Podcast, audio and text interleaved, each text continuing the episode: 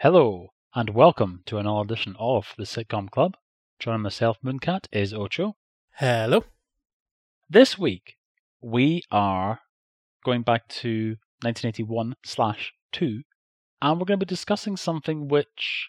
This is an oddity, isn't it? Because this is something which tends to get overlooked, by and large, when the subject matter is being discussed, and yet the complete works are available on DVD. When we did the LWT story for Jaffa Cakes, what LWT story? We just did the opening weekend and a couple of weeks after that. We talked about tidy narratives, how the same talking heads turn up again and again, the same clips turn up again and again, and one person's theory, which might be subject to bias, then becomes the official story. The official story of the Goodies is they were at the BBC for 10 years, they went to LWT, they were old, they were past it, they did a bad series, and they never did any more Goodies again, the end. I dispute this. It's a bit like the whole Morecambe and Wise thing. Mm-hmm. Yes. BBC, brilliant, went to Thames, old men, didn't do good stuff. I dispute that. And even if their Thames stuff has problems, I don't think it was necessarily anything innate to them. It's a bit of a case of, well, maybe the format needs refreshing.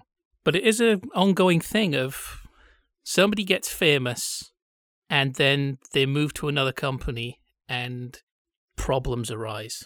Now, it's something that we haven't touched on too many times in the Sitcom Club because it's not something which tends to happen by and large with sitcoms. It's usually something that happens with entertainers themselves. And I suspect that most instances tend to fall into that narrative.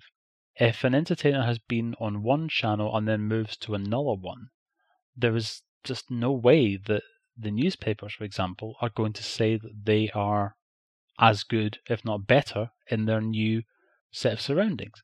I mean, Bruce Forsyth, for example. Regardless of the faults of Big Night, there was never really this serious prospect of being given a fair hearing by the press because that wasn't the narrative. The narrative is Brucey's moved, he's got all this glitzy new show, he's got his new cash and what have you, and of course, yeah, that's just how the storyline goes. Brucey's a bit of an exception to the rule because he changed companies and did something quite different from what he was doing before. And then, of course... play your cards right. He eventually recovered from that. I'm almost kind of more thinking of going even further back. Buster Keaton moves to MGM. The Marx Brothers move to MGM. Our Gang moves to MGM.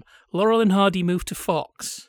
And in some of those cases, certainly Our Gang, lesser extent Laurel and Hardy, but even there, it's right, okay, come here and do exactly what you were doing at the other place, but under our rules. So you're going to come here, you're not going to do anything new or original, but we're also going to change your working atmosphere and expect you to work around that.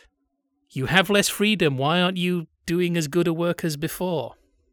I think that happened with Morecambe and Wise.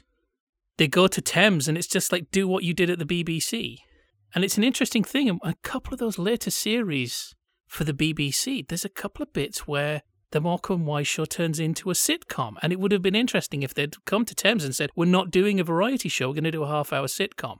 Well, funnily enough, at the time of their transfer, Philip Jones was misquoted in the press as having said that the Thames Morecambe and Wise shows will be as different as possible from the BBC ones. And later on I had to clarify this and say actually he meant the precise opposite. There are occasions, such as Dick Emery, for example, doing his shows for Thames at the end of the 1970s, and doing a different type of show to that which he'd been doing at the BBC, where it was more a sort of overall variety show and he was doing a lot more of his singing, for example, rather than just these straightforward sketch comedy. On the topic of Morecambe and Wise, it's such an oddity. It's mentioned by Graham McCann in his biography that Thames bending over backwards to keep things exactly as they had always been at the BBC actually caused them problems, because Thames allotted the same amount of preparation and rehearsal time for their shows as they'd had at the BBC.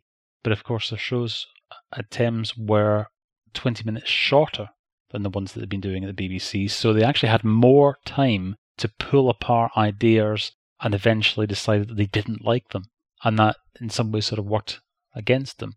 It's not really something to talk about right now too much, but yes, that's another thing to think about. It's not just a case of this act moves to ITV. Where in ITV are they moving to? Morecambe and Wise at LWT might have been a better fit than Thames. Now, on the surface, the Goodies moving to any ITV company, LWT would seem to be the perfect choice because they have a little bit more time. That's why it was so good for Stanley Baxter to be there, because the studios are not quite standing idle for 5 days, but there seems to be a bit more free time to work things out. And yet, shall I outline my problem with this series? Not all of the film sequences are less good, but the biggest problem seems to be in the filmed bits. And the bits where my interest really perked up was just the bits where they're fooling around in the studio, which requires, I think, less thinking about the editing and probably less budget. There's one bit in Change of Life where they just pull their shirts up and they're just sticking their bellies out. And I like that. Yes. They're just being a bunch of funny uncles. And that really works for me. And I've liked the previous Goodies. I mean, the movies is wonderful. That film sequence where they do the whole Buster Keaton falling down storefront thing, but they're doing it with three people. That's way more dangerous, I think. Well, let's just put this quickly into context for anybody who's not too familiar with the Goodies shows. Okay, is the Goodies a sitcom? Because I have previously tried to prevent the Goodies being on Sitcom Club because I've said it's not a sitcom. In the courts, and you ran up one hell of a legal bill. I would say yes, it is, because as wild and freeform as it is, it still has a narrative. So I'm going to say it's a sitcom. It's not a variety show. It's not a sketch show because... I would have said it was a sketch show, but every sketch is half an hour long. In some ways, I'm going to actually give you some weaponry for your arsenal to argue against me. But you could say that if the Goodies is a sitcom, so is Series 4 Monty Python. Because you've got some episodes in there which, for example, the department store episode, I think it's episode 2 in the run. Basically one long story told over a sequence of little sketches, but they're all related. They've got narrative going through them. Well, there was that plan, wasn't there, for Series 4 of Python to become Python Playhouse and be a bit closer to Ripping Yarns. I think I don't have my Ripping Yarns DVD with me. It's 5,000 miles away. The Goodies is a borderline case, and the reason I kept making this spurious argument that the Goodies isn't a sitcom is it's a gag delivery system, and you know me and gag delivery systems.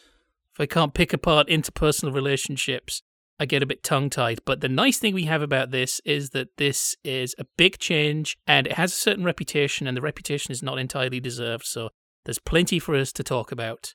And if there isn't plenty for us to talk about, we'll sing some songs at the end. Okay, so Tim Brooke-Taylor, Bill Oddie, Graeme Garden, all ex-Cambridge Footlights, and been on television in the late 1960s in shows like Broaden Your Mind and at last the 1948 show. Bill Oddie and Graeme Garden are frequent writing partners in the late 1960s. They wrote several episodes of Daughter in the House for LWT. And in 1970, The Goodies begins on BBC television and continues right up until 1980. Straight away, I'm going to point something out here which I think favoured them at the BBC and didn't work for them quite as well at ITV, and that is having two channels. Because that meant that over the course of their 10 years, and particularly as the BBC often didn't quite know how to classify the Goodies, because it was perceived by some as a children's show, and the Goodies themselves disagreed with this, and you can see instances later on in the BBC shows where they get a little bit more gritty and start to discuss topics that you wouldn't normally have discussed on a children's show. That's an ongoing thing for 10 years, but at least you've got the option of having the shows go out at, say, 8:10 or 9:00 on BBC Two, and then you could have repeats on BBC One earlier in the evening, and if the odd little edit has to be made here and there, so be it. Whereas on ITV, one channel. And it's one channel, it's got one time slot, and there you are, but we'll discuss that in just a moment. As the Goodies themselves related in the Return of the Goodies, BBC Two documentary from 2005, which I think is all on YouTube in bits and pieces, John Howard Davis, 10 years before doing the same to Benny Hill at Thames, he explains to the Goodies that for reasons of expenditure, he wants to put the Goodies on hold, principally because they were about to start making The Hitchhiker's Guide to the Galaxy television adaptation, and they weren't sure just how expensive that was going to be. So the Goodies opted to take an offer from London Weekend Television and moved accordingly. I've heard a very slightly different story. I believe it was an interview in Cult TV magazine, very short-lived, circa 1998. Back at that time when being into old TV was actually kind of cool. Maybe the magazine came out just after the Time Warp television era of Bravo. But do you remember that point? Yeah. And the thing they said in that interview, if it's the one I remember, was they'd been told, right, we're doing this thing, Hitchhiker's Guide to the Galaxy. It's going to be very expensive. We can't really afford to make a series of that and a series of the Goodies. If that gets a second series, we'll probably won't recommission you. But if it doesn't get a second series, you can come and make another series for us. And they were saying, well, what the hell kind of a choice is that? I think also a couple of them were going through divorces, so they were looking for more money anyway. That's not telling tales out of school, because that's in an interview. Maybe it was the one who wasn't going through a divorce saying things he shouldn't, but oh well, it's in black and white, too late. No, you're quite right. That is also referenced in Return of the Goodies as well. That's shabby treatment, isn't it? It is shabby treatment, and yes, I understand that. I think that they did say that partly they didn't want the Goodies to be reliant on the failure of another show, but also, as Graeme Garden put it, this was an offer that they could refuse. They weren't getting really a lot of love from the BBC by having this suggestion made to them. So when the LWT offer for a 3-year exclusive contract came along, it was just right.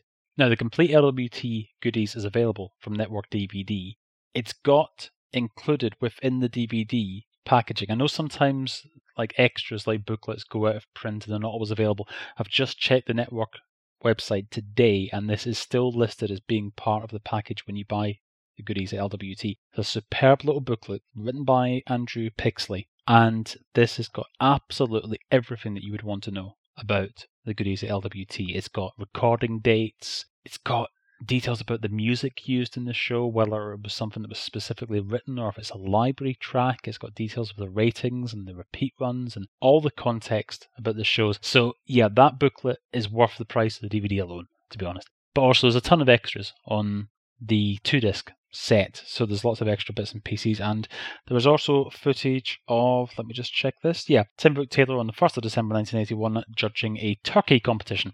As the booklet explains, much of the filming for the Goodies took place in the spring of 1981, so way, way ahead of its transmission, because the first edition of the Goodies that went out on ITV was just after Christmas in 1981, and that's Snow White 2, as it's called, and then the full series began in January 82. Before we get to Snow White 2, can we mention the weird gun jumping of their ITV debut? Because the first time the Goodies was seen on ITV was in outtakes on It'll Be Alright on the Night 3. And what makes it worse was you showed me a trailer for Christmas 1981, and it did contain a bit saying, and the Goodies will be on for a Christmas special. It wasn't even our first sight of the Goodies in that Christmas trailer. They advertised It'll Be Alright on the Night with an outtake from the Holidays episode. And they advertised the Christmas special with a scene from A Change of Life, which wasn't the Christmas special. So you almost get the feeling that, wow, are you guys not really pleased to have us? I mean, I had a look at the TV Times for Christmas 1981. There are a couple of columns in the back about the Goodies. I don't think it's even a full page. But there's really nothing to say, hey, come and look here. The Goodies are now with us.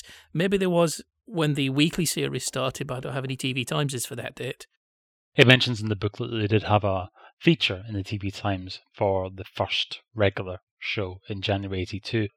I think you're right, in all honesty. I think it doesn't come across as publicised in the same way as Bruce Forsyth or Morecambe and Wise and so on. There's not quite the same level of, well, hey, look at us, look at our latest acquisition. Or, for example, Mike Yarwood later in 1982 as well.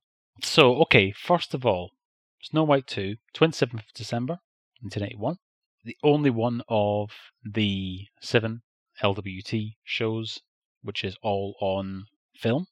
I am in agreement with you when you say that you sort of prefer the bits and pieces in the studio and what have you. And part of the reason that overall I enjoyed watching this DVD as a complete set, part of the reason for that is that I really like LWT and also Thames TV from this era. I'm talking about sort of, roughly speaking, sort of 78 through to 83. So around about that period of time, I really like just the overall style of the shows, quite often the appearance of them, and quite often also the music that's used within the programmes. On Thames and LWT shows, you've got particular composers and so on who are associated with a lot of the variety shows.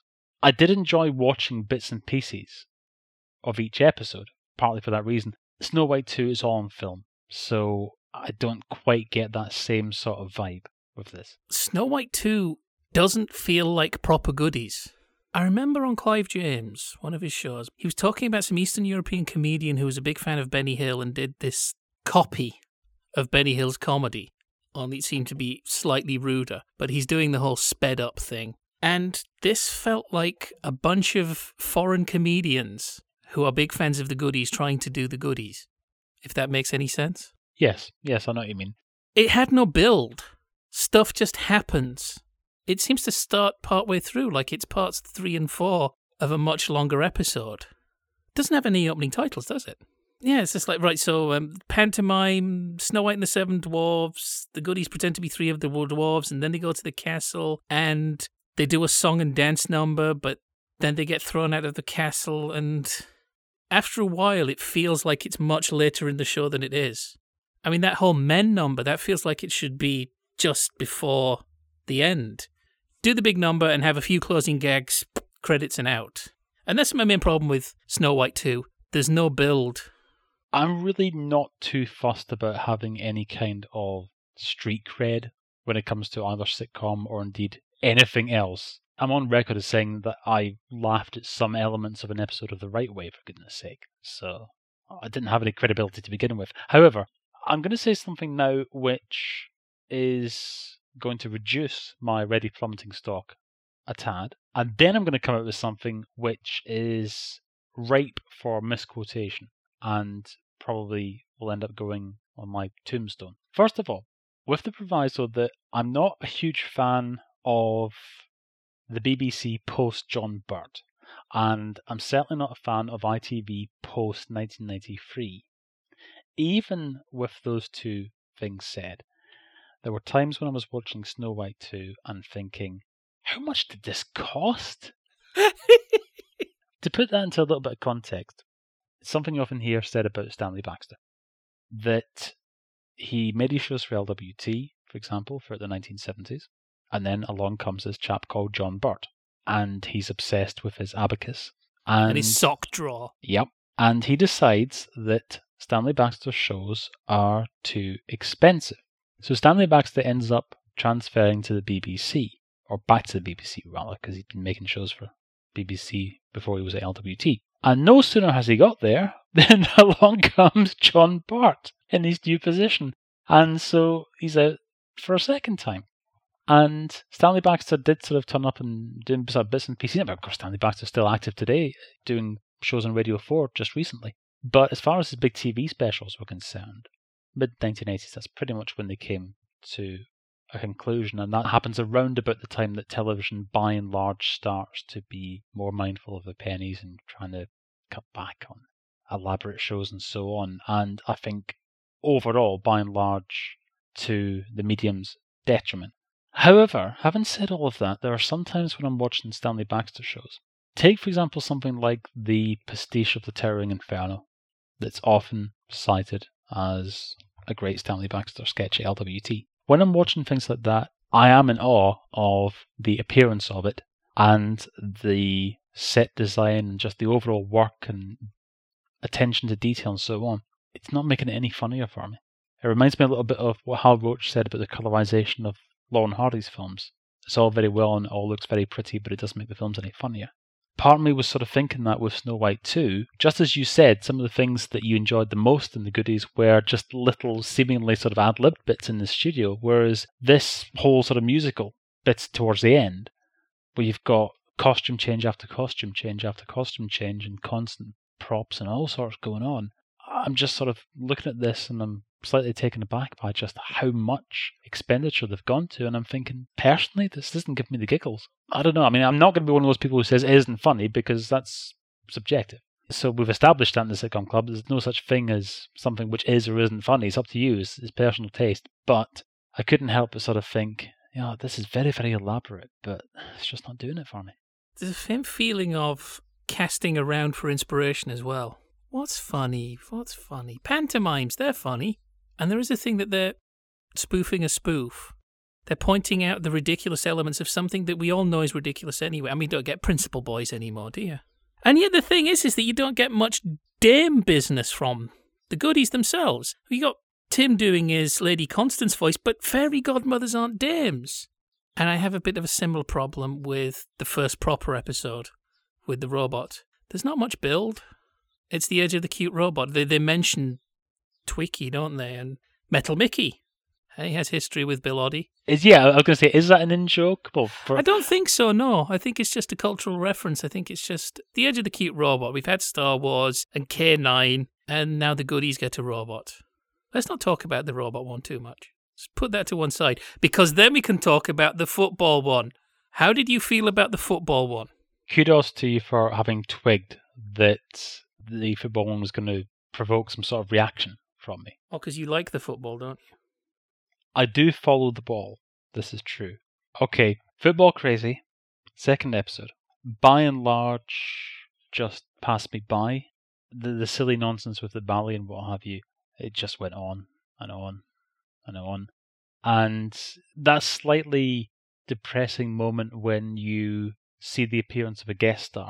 I'm going to give the example, actually, of something like the Dick Emery show at Thames, where he has Richard Todd appear in this sort of World War II spoof. When you get the appearance of a guest star and you think this is going to go on for a while because this guest star clearly isn't going to be in the show for 2 seconds. They're going to be here for the duration. So as soon as you see Wayne Sleep, you think this bit is going to go on for about 10 minutes. And my God, it does. As far as the actual premise of Football Crazy is concerned, I'd seen Football Crazy before, and I wasn't particularly looking forward to seeing it again, because I don't know if I've ever actually said this about any program in the 2 years that we've been doing the podcast. I'm really not somebody who's easily offended. Okay, Snakes and Ladders. Yes, I know, I get that.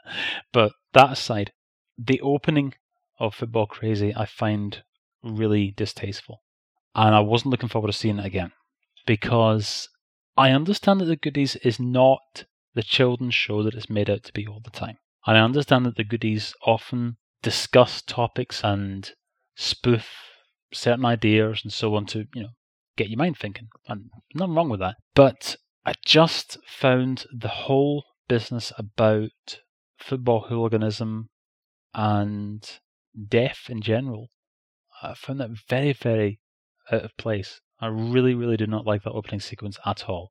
And perhaps this is really, really unfair of me, because I'm looking at this through the prism of the last 30 years. But this is from the beginning of 1982.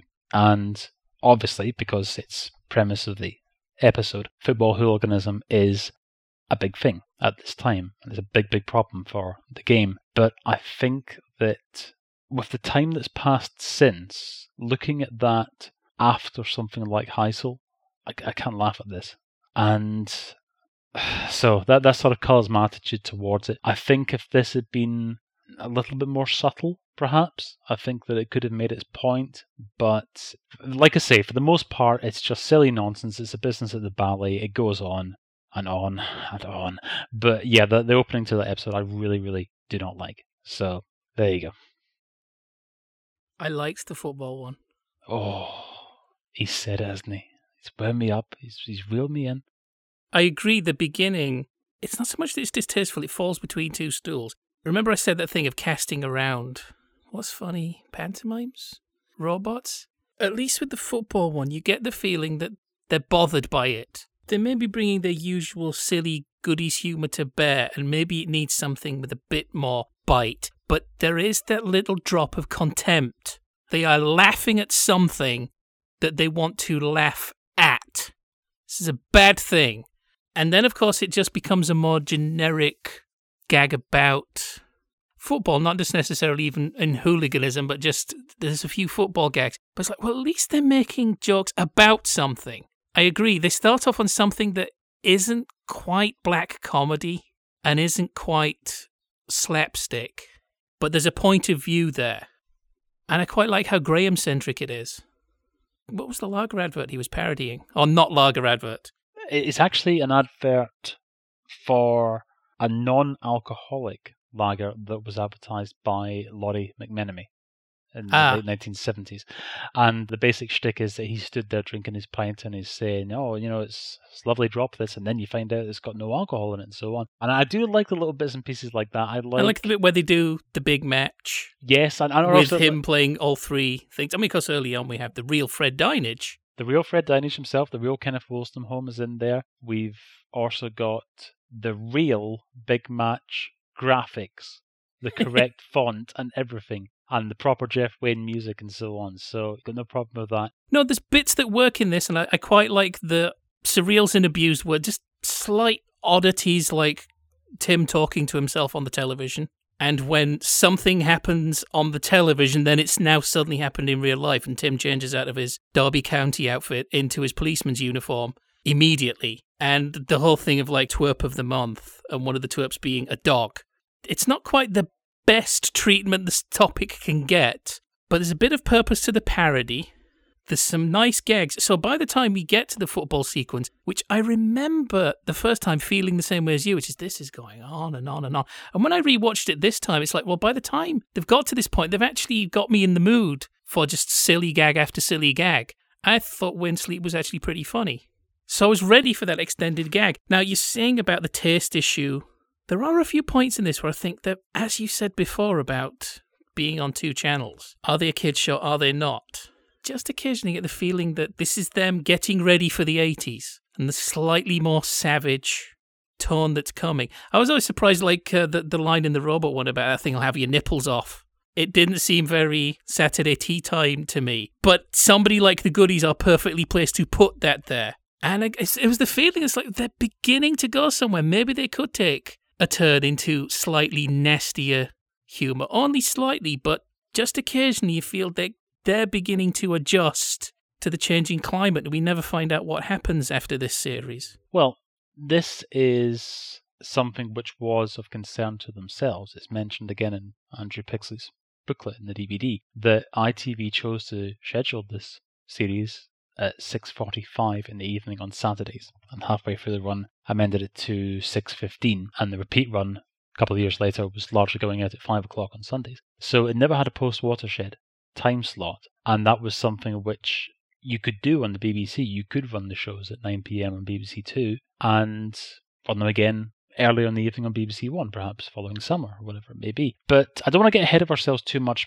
by saying a great deal about the other episodes until we actually start discussing them, but this does seem to be a trait that's running through this series, in that part of the reason why I felt uneasy with Football Crazy is because it's preceded by Robot and it's followed by Bigfoot. You've got silly nonsense, then you've got something satirical, then you've got silly nonsense, then we'll come on to Change of Life in a moment, then you've got Holidays, which is entirely silly, and then you've got Animals, which again is making moral points. So I don't really know where the hell I am with this series, because I don't know where I am from one week to the next. There's not too many shows I think we've ever talked about on the podcast that really fall into that category. If there was a series after this, we might be able to identify something. That's the thing. Are they trying something that they're then going to say, no, this is not what we're about? Or were they going to move into a new area? Was there going to be a Goodies episode called Nuclear War? Going back to that opening sequence, the problem with that is that it's not distasteful in and of itself. Then don't find it funny. But because it's black in the wrong setting, that's when it becomes distasteful. It's distasteful by virtue of context. And the whole ballet hooliganism thing is a reused idea from the 1948 show. Well, again, that's another reason why it sort of left me with a bad taste in the mouth at the end of it. If you're going to do the dark humour early on, there's got to be some bloody good payoff to all of this. You know, this is going to be worth it. And I didn't feel that it was worth it, because I felt that the last half of the show just felt like some silly nonsense conflating ballet with football. But didn't the, do you think it would have all been different if they'd reshot the opening gag? Maybe. I think, in all honesty, I think you could completely lose the opening gag. You could just start with Bill coming in as the... Because you can tell straight away, you know, from what he's saying, the way he looks and so on, he's a football hooligan. You've got all the scene setting with Fred Dinenage and so on. Well, yeah, if it just started as maybe even just like, right, London Weekend Television I did, and then the big match, opening titles, that would have thrown people a bit. But I don't think Football Crazy is a dead loss. I think there's good stuff in there. Yeah, I don't think it's a dead loss, but I don't think that ultimately there's really any payoff, because that whole ballet sequence just seems to me to be that's actually where I'm starting to sort of fall into your way of thinking earlier, that in a way that does feel like just a long sketch that's very, very loosely related to what's gone before. Okay, I'm going to come up with something really, really daft. Never on the cards, if for no other reason than expenditure, but I'm going to put forward the idea that Robot, Bigfoot and Holidays belong on ITV in 1982, and Football Crazy, Change of Life and Animals belong on Channel 4. Cool! Channel 4 goodies. There's an idea. Then they've actually got the proper elbow room to do what they want to do. They've got the old BBC 1-2 split again. I don't think it ever would have been on the cards because, as we've established, The Goodies was a very, very expensive show to make. Bob Spears, when he was interviewed for the documentary in 2005, suggests that LWT didn't actually know how expensive The Goodies was when they brought them over. So certainly there was no possibility of ever turning up on Channel 4. Oh, Channel 4 is a publisher broadcaster. They could have found an independent company with deep pockets. Of course, if they'd got to work with Steven Spielberg, it would have all been different. But no, LWT could have done it for Channel 4 like they did Map and Lucia, but there comes a point where if you've got that level of expenditure, then you've got to be getting the most eyeballs and the most advertising pounds in the middle, and you just wouldn't get that with Channel 4 at this particular period of time. I just think they need a cut in film sequences. Fewer of those. Now, the Goodies episodes I don't like, even from the BBC days. There's some I like and some I don't like, and the ones I don't like all seem to have the same problem, which is they start with a nice build-up, and then in the second half they just go... Then they all run around. But there are some goodies where it's like, here's the situation, now we're going to make it a bit ridiculous. And in the really good ones, it's like, right, now we're going to expand it as far as it can go, take it beyond its logical conclusion, beyond its illogical conclusion, into nationwide craziness. And then there are some that's like, right, here's the idea, let's expand it, and then let's all run around and go, bah. Bigfoot. Bigfoot has that wonderful, wonderful first half. Now, as a child, I was terrified of the wonderful undersea world of Arthur C. Clarke, whatever it was called. This glass skull gave me the fear. And then there came a certain point where suddenly I was no longer afraid of the glass skull of Arthur C. Clarke. And do you know why I stopped being afraid of the glass skull of Arthur C. Clarke? Because I see it going, night, night, and that's it. I'm free.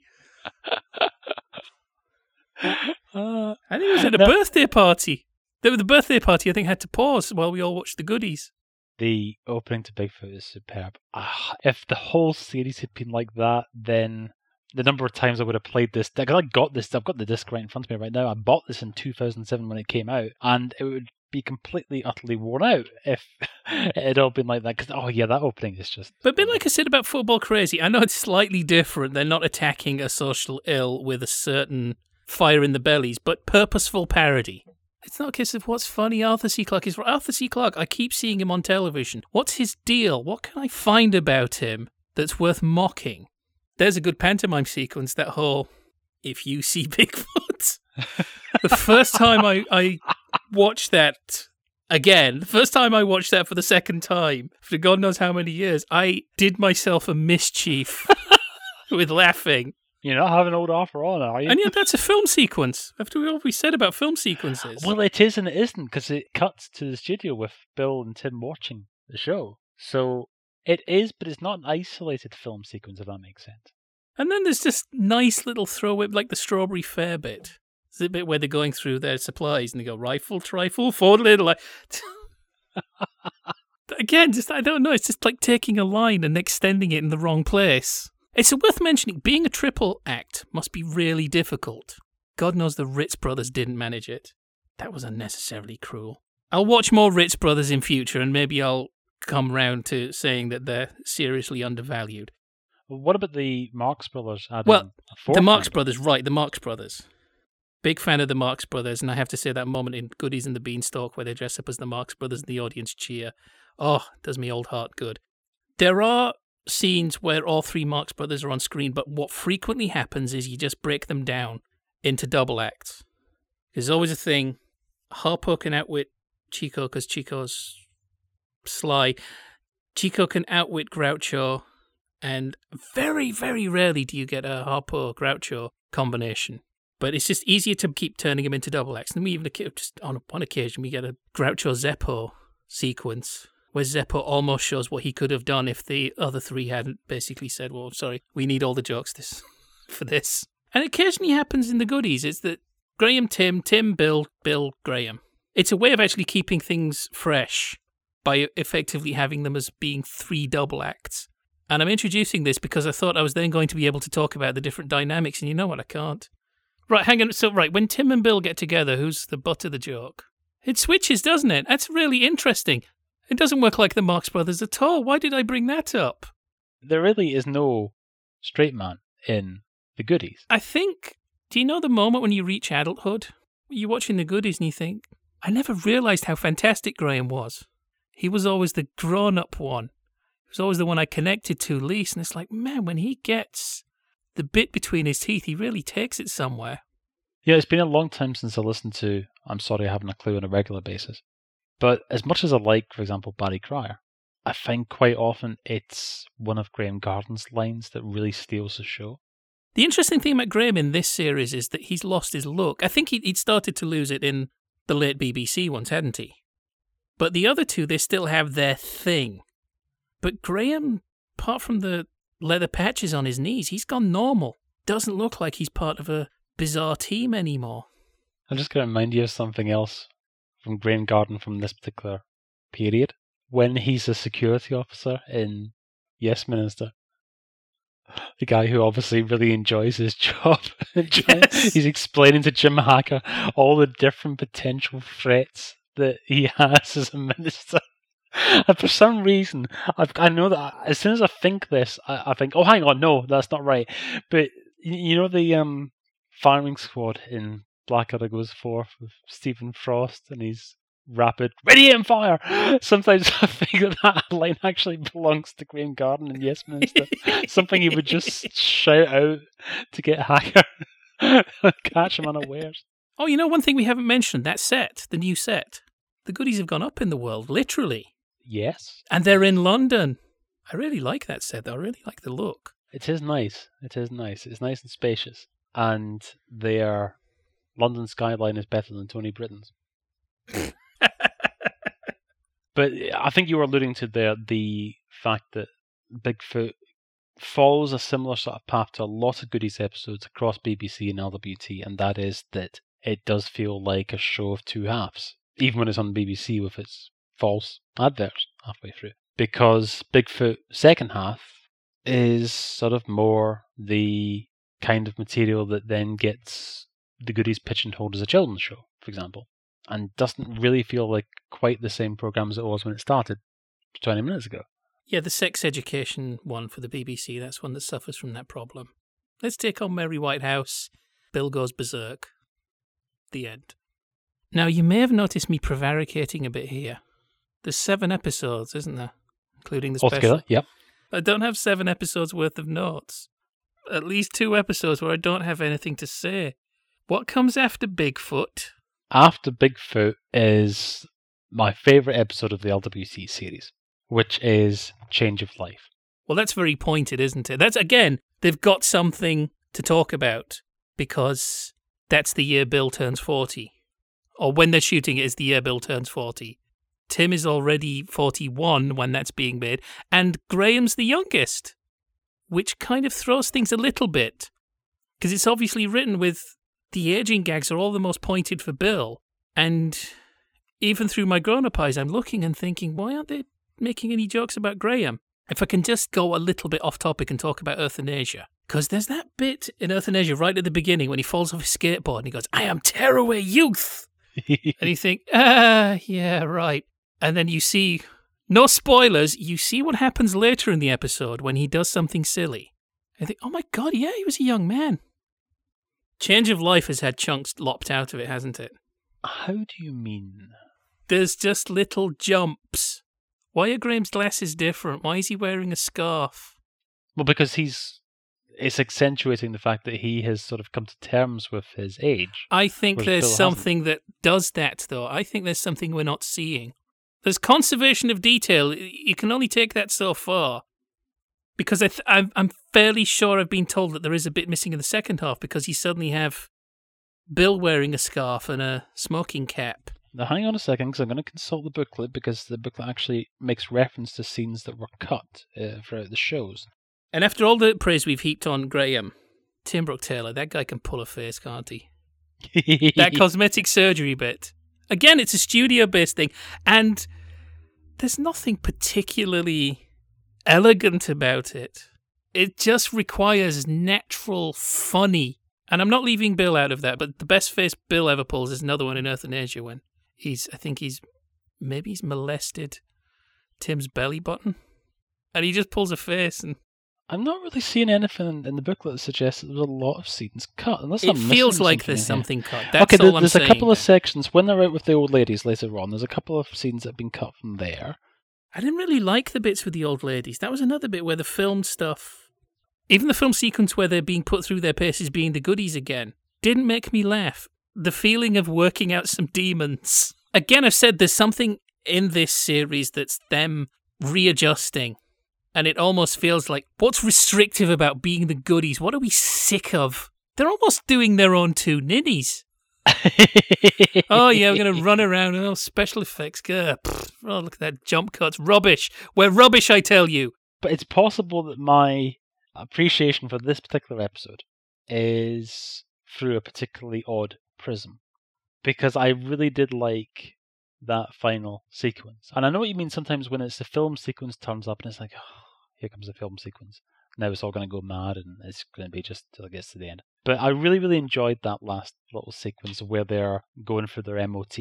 With the exception of Dougal, you've got pretty much every single stereotypical Goodies element in there. You've got the goose with the golden eggs. You've got Kitten Kong. You've got an exploding Nicholas Parsons. You've got Ecky Thump. All these kind of things. I'm sure I've mentioned this on the podcast before. If not on this podcast, maybe on Jaffa Cakes. But part of the reason why I really enjoyed this episode is because this daft idea took hold as I was watching it. Nowadays, whenever you see documentaries on TV, and particularly with the fact that it's so competitive nowadays and all the different broadcasters are looking for different revenue streams and so on. So it's just the norm now that you can see documentaries on ITV, for example, that have got footage from the BBC in them, and vice versa. And you've got all the cable channels and so on. But at the time that this was being made, by and large, you didn't really get that kind of thing going on. And if a BBC documentary needed stock footage, it used BBC footage. And ITV shows, on the other hand, tended to use their own footage.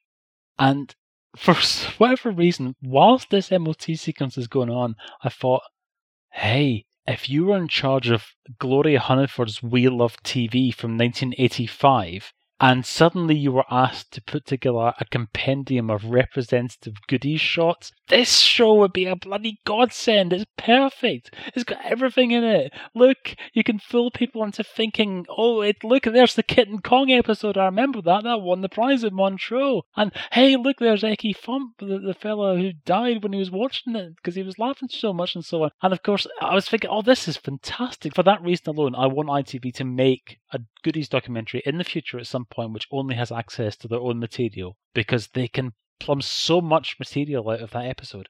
Part of me was thinking, Have they been encouraged to make this one by LWT so they have something for the opening titles? But now I'm thinking maybe this is the first one they made. Consult your book again. Or maybe it's the first one finished, because they used that clip to illustrate the Christmas special in the 1981 trailer.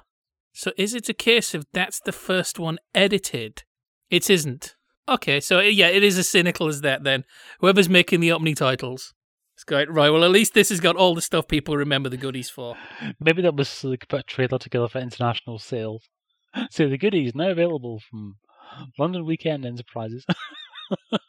But you could take the little sequence from Bigfoot where Tim has disguised his foot as Dougal. Just take that and then pop it in with the rest from here. And there you go. We got the complete BBC Goodies in the space of 30 seconds. But I also like the fact that this is self-parodying. There are a couple of instances, you mentioned Morecambe and Wise earlier on, there's a couple of instances where they start to do that kind of thing themselves. There's one particular little sequence that they did on BBC where Ernie comes out and says, oh, Eric's getting so predictable these days, and starts to reel off all these little sort of ticks and what have you. For that reason, I really liked this one because it was a nice little sort of acknowledgement of exactly where the Goodies were in popular culture at that point. So these are the things that they're sort of remembered for. And even though Kitten Kong was, by this point, 10 years old, that sequence with the cat in the post office tower and what have you has been repeated ad nauseum for the previous decade and so on. This is my favourite episode of the whole series, Change of Life. Oh, is it Holidays next? Holidays, and Holidays is our budgetary. The bottle episode, as TV tropes would call it. Yes, so because they've spent a lot of money on previous scenes and elaborate stunts and so on, we've got an all studio-based episode for number 5. Now, if enough tiresome chances talked about the Goodies, and maybe we're fortunate that they don't, I think, you know what, those are actually the best ones, would become a really dull cliche.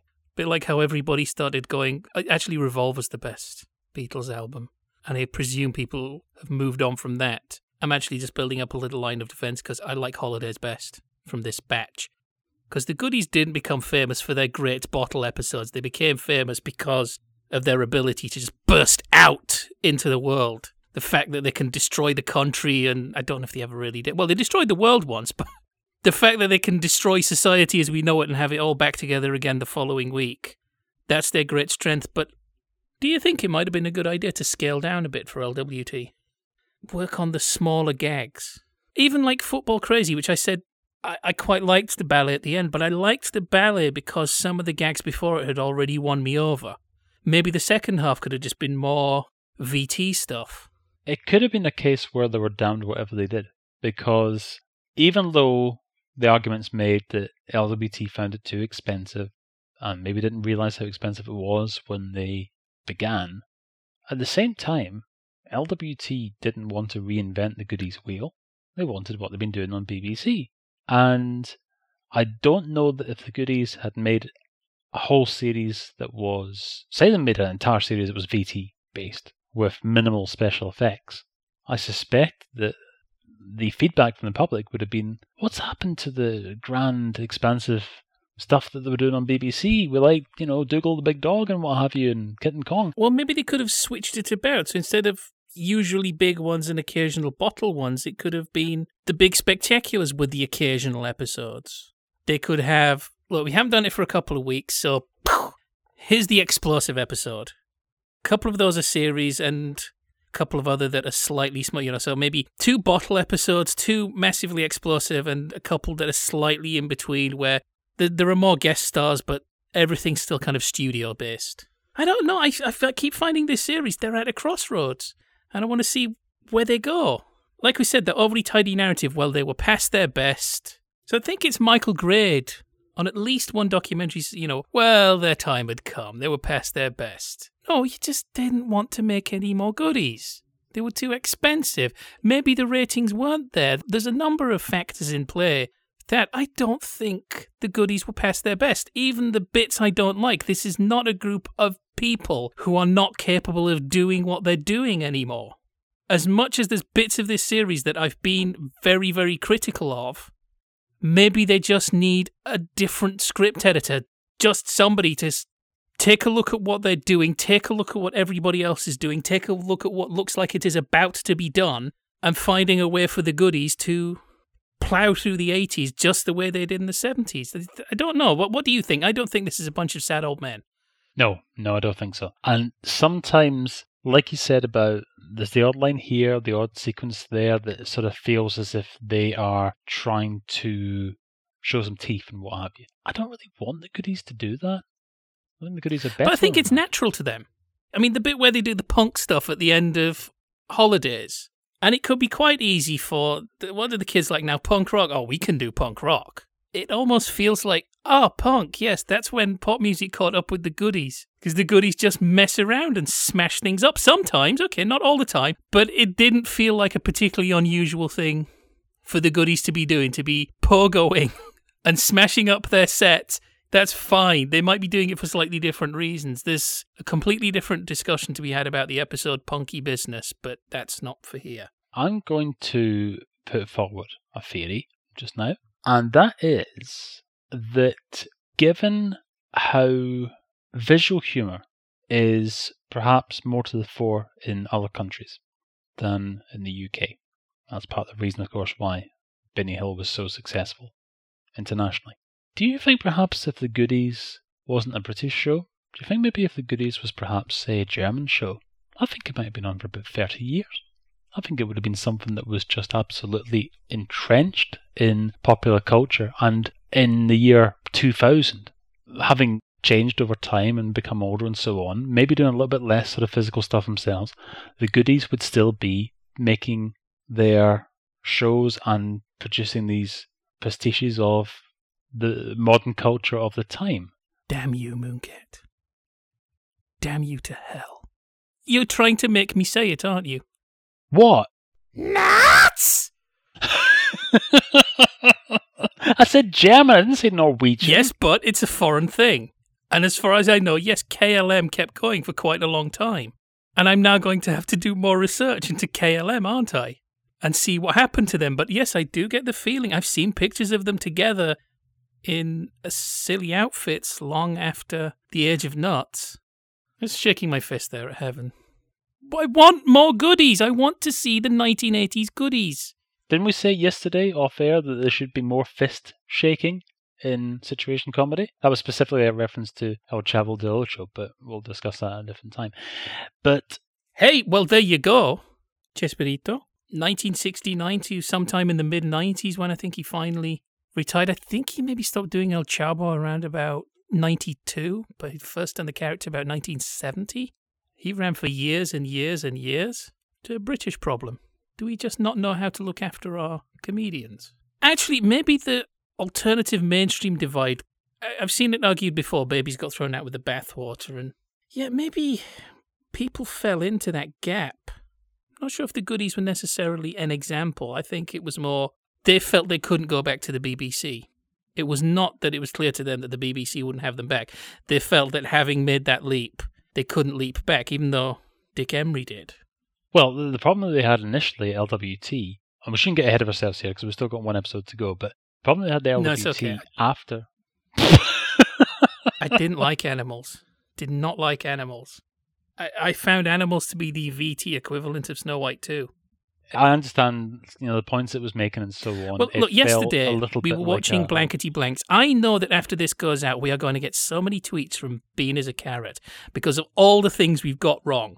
Sheer factual stuff or theories we've woven that do not stand. And we welcome them. We welcome all feedback. Tweet us at the Sitcom Club. Well, I need a little bit of feedback on Australian culture. I don't think Australia had the big alternative mainstream schism. And I'm wondering how their comedy developed. Did they look after their comedians better? Was there ever a time in Australian history where ugly Dave Gray couldn't get the time of day? We've become very protective about him. Yes, we have, and for good reason. We need to get his albums. Now, on the shelf in front of me is Eric Sykes' autobiography. And I think that we may have discussed this particular... No, actually, I think it got cut out last time. Oh, did it? Because it went on so waffly and long.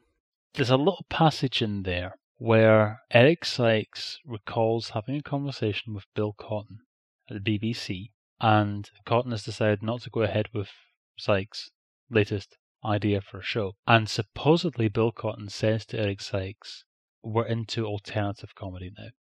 Now, I have a problem with that story in as much as, first of all, it doesn't sound remotely like something that Bill Cotton would say.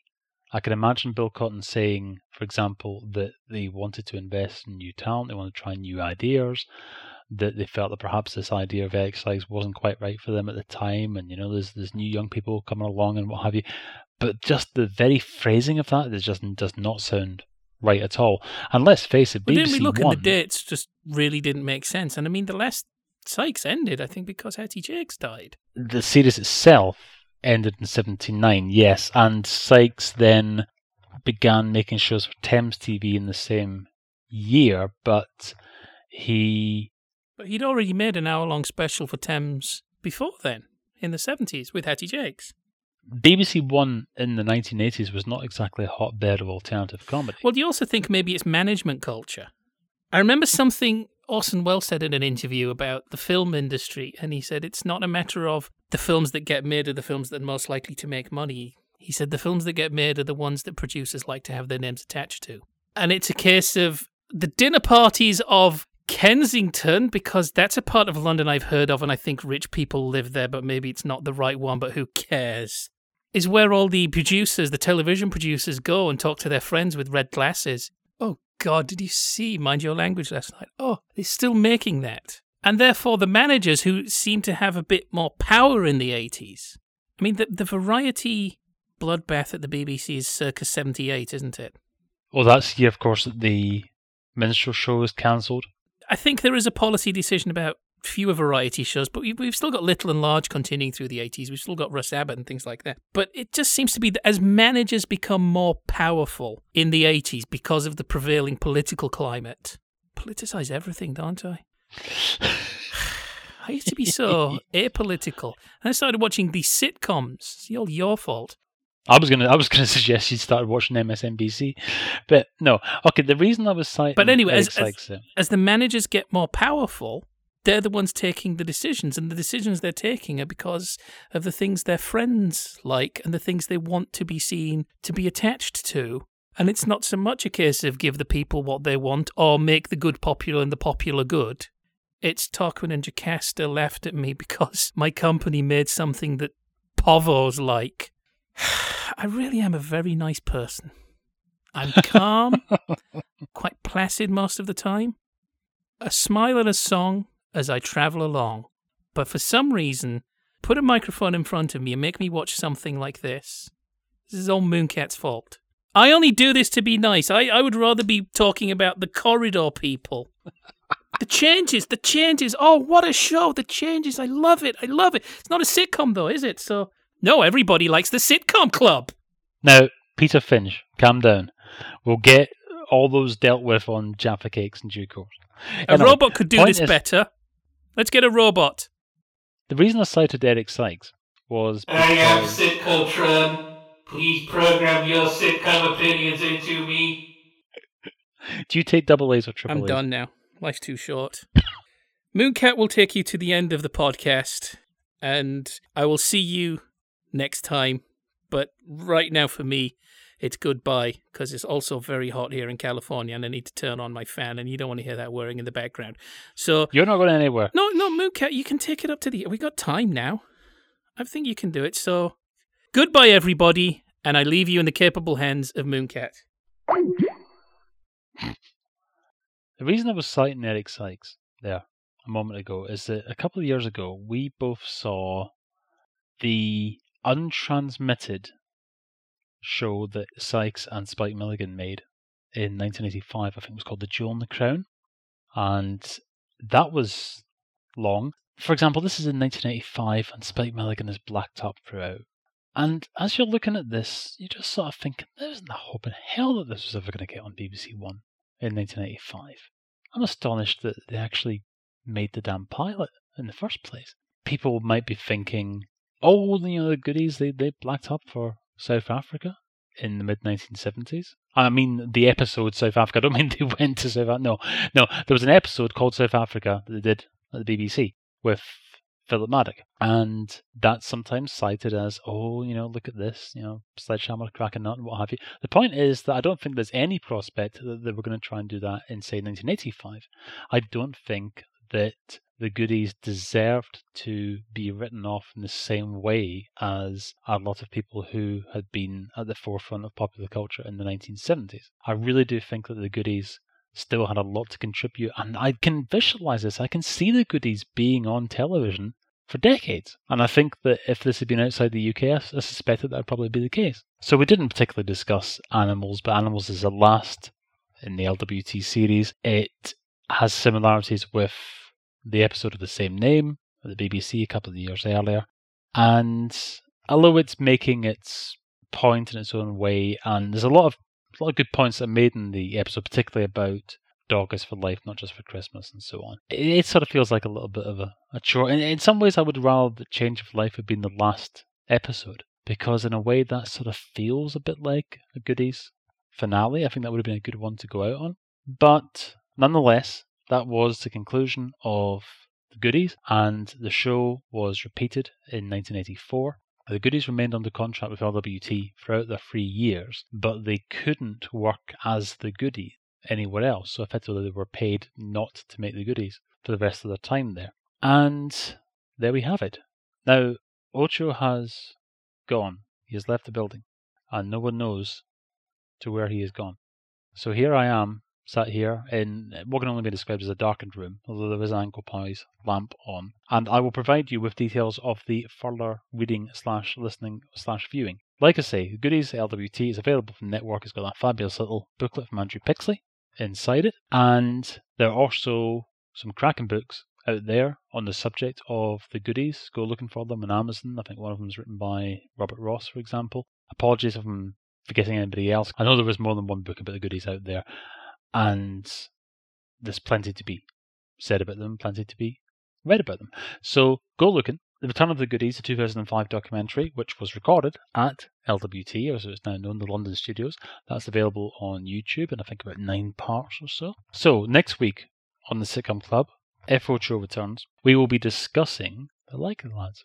I'll be going all the way back to the 1960s to discuss the original Likely Lads series by Clement and Lafrenet, and we'll be taking a look at the series. We'll be taking a listen to the radio episodes as well, so we're going to give a sort of all-round sort of assessment of it. There are occasions when a little bit of retcon going on in there from time to time.